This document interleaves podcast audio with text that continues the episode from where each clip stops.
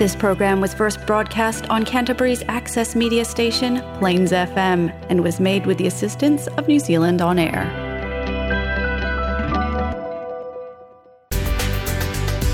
It's now time for Activate, a show brought to you by Amnesty International.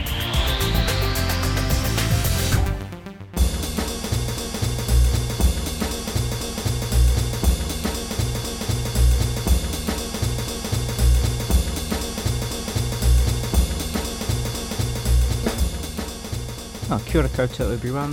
This is Greg from the Activate Show, Amnesty International show on Plains FM 96.9 FM, and we are in July. It's halfway through the year, I can't believe it, but welcome to the show on behalf of everyone on the Activate team. This month's feature interview, we're going to have the second part of the interview that Catherine did with Claudia Elliott from the UN Development Programme. She's also a lawyer. And coming up in the show, we've also got um, our usual good news segment and also some human rights in the news. Just as we start the show, I just wanted to highlight if you go to Amnesty International's uh, webpage, amnesty.org.nz, uh, one of the current campaigns that you're probably aware of uh, that we're working on at the moment is for asylum seekers in detention. This is going to be an ongoing campaign over the next few months. There's a petition on there. I very much encourage you to sign, but also to encourage others to sign and get involved in regional and local campaigning and national campaigning as well on this ongoing uh, campaign on the rights of people who are seeking asylum in New Zealand not to be detained in either prison uh, facilities or in police cells either. There's a lot more detail on that. There's a detailed report on the Amnesty website. Just wanted to raise that right now. Please encourage you to go and have a look at that information as well. In the meantime, let's get on with our show for July.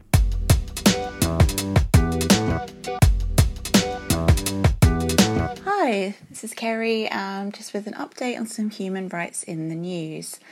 Uh, I'm going to talk this month about the Cuba protests that happened on uh, last weekend, which was the weekend of the 10th and 11th of July.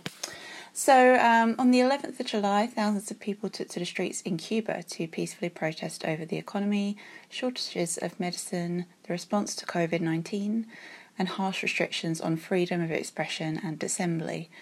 Amnesty International is uh, keeping a close eye on this situation and verifying and fact checking the information we receive but um, the Cuban authorities do not allow independent human rights organisations to visit the country, and independent human rights lawyers are prevented from working in the country. So this can make Amnesty's challenge a little difficult at times.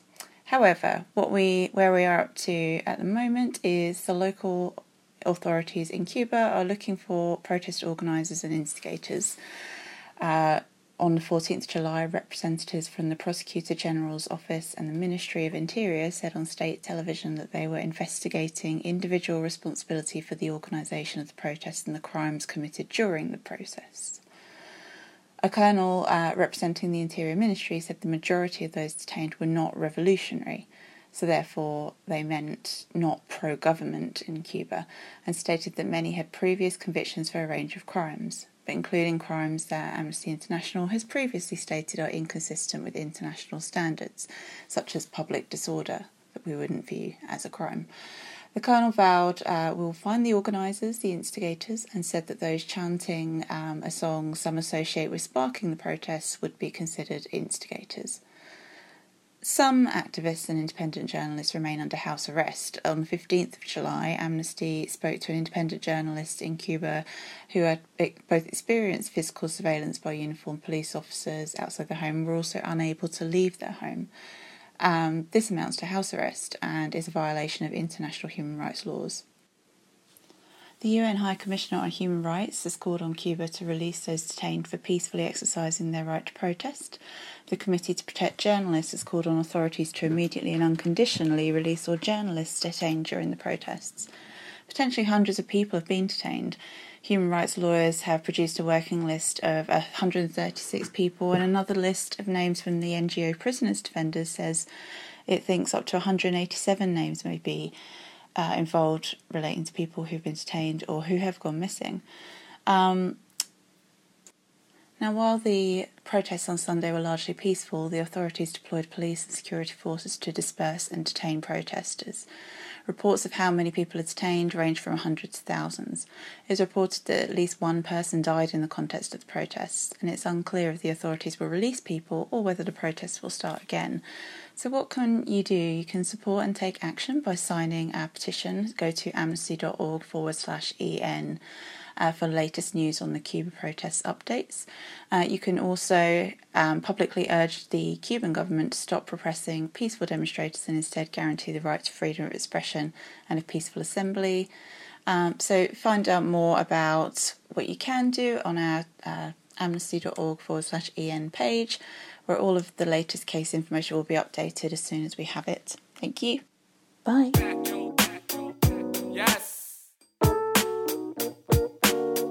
Good evening, Claudia. Thank you so much for making yourself available to talk about your fascinating experience working in Somalia. I hope you're well. I am, thank you, and thank you for inviting me. You ended up in Somalia in 2019. What took you to Somalia? My boss from Afghanistan, who said, if you liked Afghanistan, you'll love Somalia. And she's right. So, some of our listeners may well have heard your previous interview on Afghanistan. I take it this was similar type of work, or how was it different? Um, it was working in the justice sector, but it, its brief was to assess what level the judges and prosecutors were operating at, and if needed, to provide suggestions for training. Okay. By way of background, a lot of our listeners will know this, but Somalia has been at war since 1991 and it's divided along clan lines. When you yes. first arrived there, what were some of the first impressions you got on how that those clan divisions actually work on a day to day level? I was given a training team of 30 odd judges and prosecutors who were going to be set up to train all of the judges and prosecutors across Somalia. But the difficulty was they wouldn't talk to each other. They didn't know each other, they'd never met someone from different areas of the country, and they were keen to sort of try to get along with each other, but they still had those um, concerns about clan differences. Mm-hmm. The justice system there, what does it consist of? There are two, well, there are three parts to the justice system, I guess. The, the first is um, informal courts, which are Sharia based and they sit wherever there happens to be a space. So it could be under a tree, it could be in a, um, a part of the police station, it could be wherever there's a place to sit. The second system is the Sharia system, which is based on Sharia law and is probably not very women and children friendly in that they are not a part of the decision making. They are represented by men in their families. And the third part of the system is the statutory law system, and that operates well, it could operate similarly to what we've got in New Zealand. It was developed by the British when they were when they invaded Somalia. Mm. This third type, then the formal side, how did you see that functioning, say, in comparison to a well functioning justice system like we have here in New Zealand? What, what was the gap? The gap was training. Um, many of the judges were not legally trained at all, many of them out in the rural areas or different territories were camel drivers, camel herders, um, who had just been asked to do the job. Um, and they had no resources. So it was a very limited system of justice. But the Chief Justice in Mogadishu is a very forward thinking, uh, well educated man. He was 39 when I met him, and he had a master's in law from the UK. And when I asked him, What do you want me to teach about Sharia law? he said, Nothing.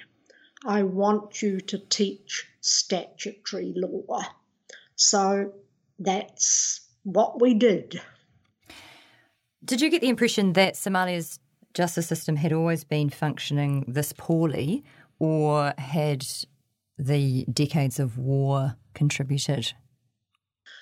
From what I had heard, there had been a well functioning um, justice system before the 1990s wars, um, and that they they had a system set up by the Italians and the British, so they had reasonable civil and criminal law, but um, and it operated reasonably well. But that all finished when the war started. And if it's anything like currently, all of the judges would have had British or US or whatever um, opportunities to leave and go live elsewhere, and that's probably what most of them did. Mm. What barriers to justice did you see for women and children? There was very limited law applying to women, um, and what was was punitive. For instance, if a young woman went and met a young man, um, she could be charged with an offence which led to imprisonment. Mostly the male could have been charged, but they weren't. So it was a, a it was application of the law that was difficult.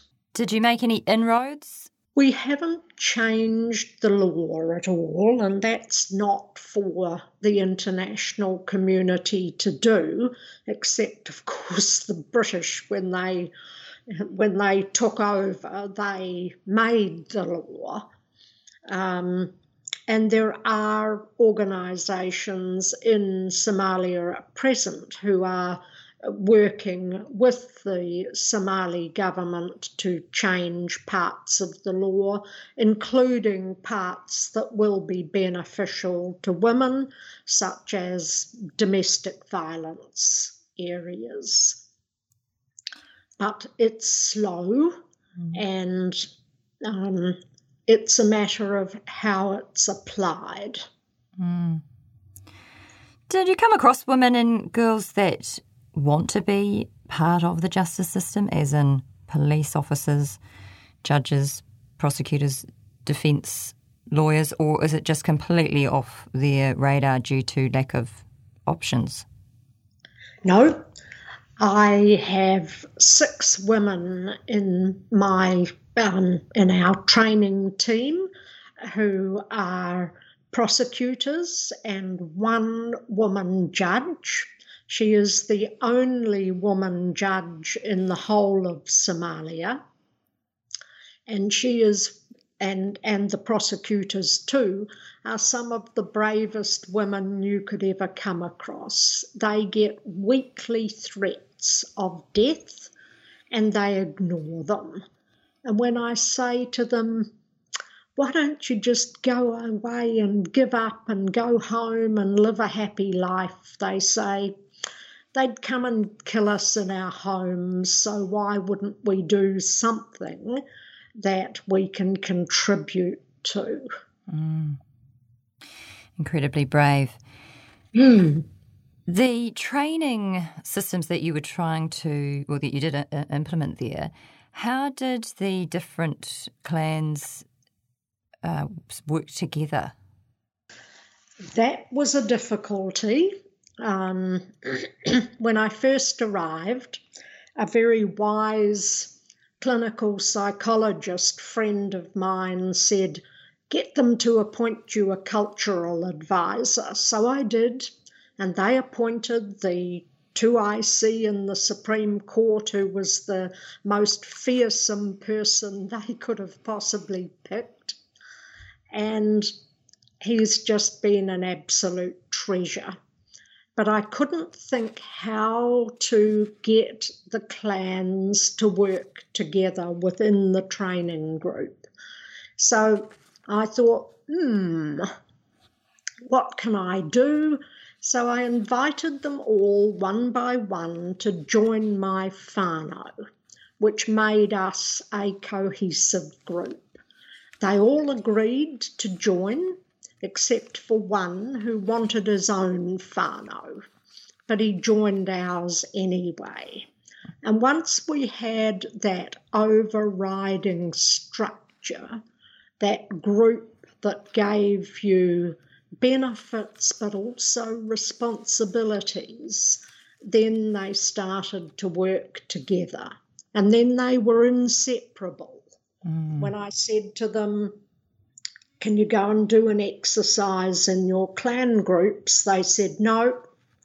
And when I asked why, they said, Because we're whānau. We work together. So that worked really well. And now they want to go and train in different areas of the country with different clans to just show them that they can work together with different clans and they can be friends with people in different clans. Mm. And that's a, a small start, but a significant one. Absolutely. You're hoping to go back to Somalia once we are in a post COVID world. Mm-hmm. What are you hoping to achieve when you go back? more training. We've just started the initial basic training of what is it to be a judge, what do judges do, what do prosecutors do, and they didn't see the need for defence lawyers, so I straightened them out on that one. Um, now we're looking at the actual operation of a court the roles and how they operate for each of the parts, um, and then on to decision making and sentencing. So that will be the end of the basic training. Right. Is anyone ca- carrying on this training in your team's absence? No. Oh. No, we tried doing some by by um, Skype, but the internet in in Mogadishu went down about every ten minutes, and then someone would trip over the camera cord on their way out, and that would go down. So we agreed that that was not the most productive way to to train. I understand. Like I asked you in the previous interview on Afghanistan, in the um, question from Julia Gillard, if you had all the power in the world, what's the one thing you'd change for women and girls in Somalia? Having a functioning justice system which is statute based um, rather than the more traditional systems that would then open the doors to women and girls for freedom, and education. Thank you very much. And thank you on behalf of all, of our listeners for you coming in this evening and telling us all about your extraordinary time in Somalia. Thanks again. Thank you.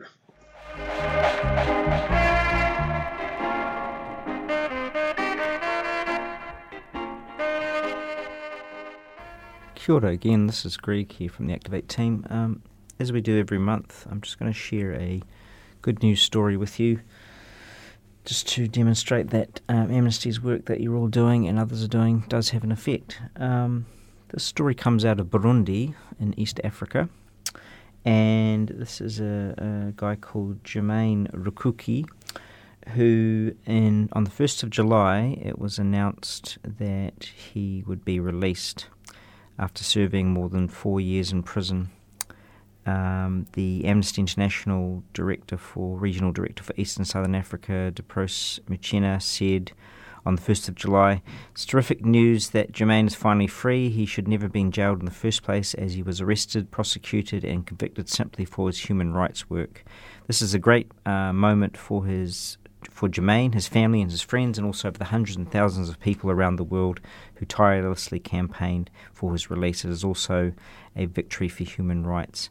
And Germain's release uh, came after earlier on the 4th of June. The appeal court in Burundi had actually reduced his sentence of 32 years down to one year. So Rukuki was actually arrested originally in July 2017 and was convicted in 2018 on charges that he was um, involved in rebellion, also threatening state security, participation in insurrectional movement, and also attack on the authority of the state. And um, essentially, Amnesty and other human rights groups maintain that those charges were to some extent trumped up, and it was really a reaction to uh, human rights advocacy and other work as well. The appeal came um, after Germain Rukuki had already served four years in prison but it was appealed in, and the decision was announced on 4th of June. Um, the Ntahangwa Court of Appeal overturned Germain's conviction for the participation in insurrection move, uh, movement. Uh, unfortunately, some one of the other charges, rebellion, was upheld, so the sentence was reduced from 32 years down to one year, and also a fine of 50,000 uh, Burundian francs. So at that point in early June, it was um, expected that he would be released imminently. And so the release actually came uh, um, just a, about a month later on the 1st of July. So this is just another example where Amnesty International, but not only Amnesty International, other international human rights groups have appealed and worked on behalf inside um, Burundi and other parts of Africa and internationally to get Germain's release, and this has been successful in this case, which is excellent news.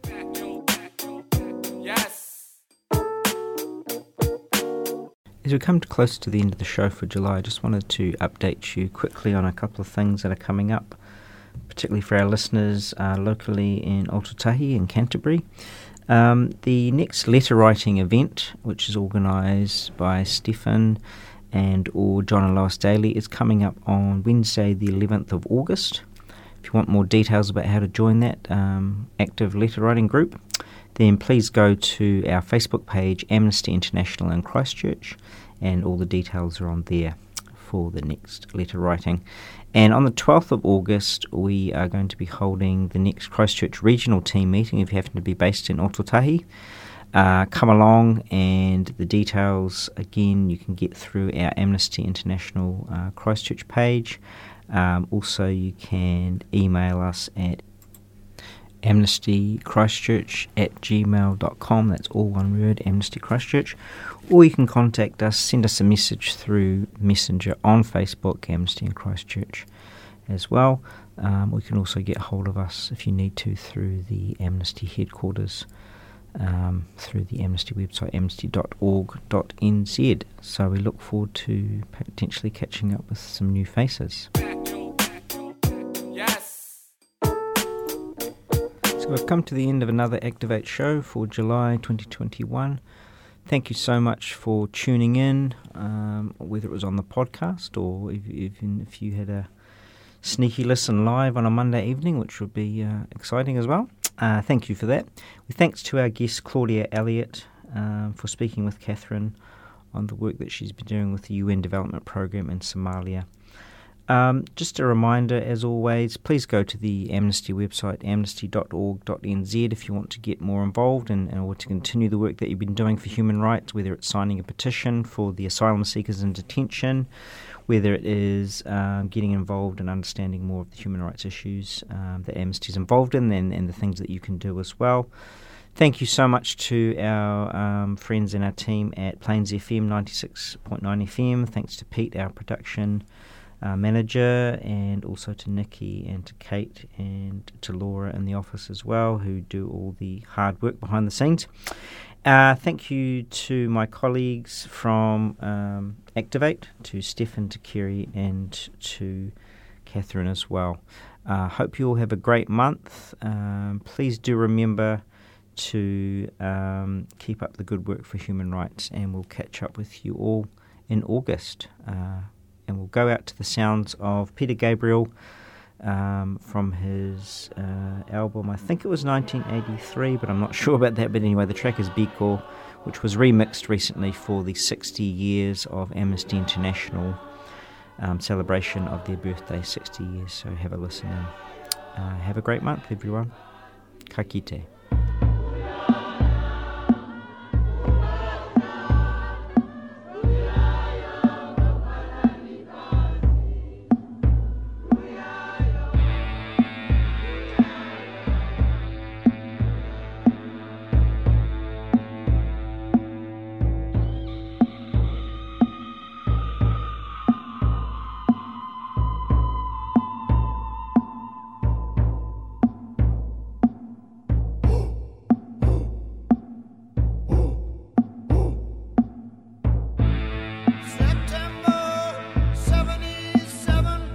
morning.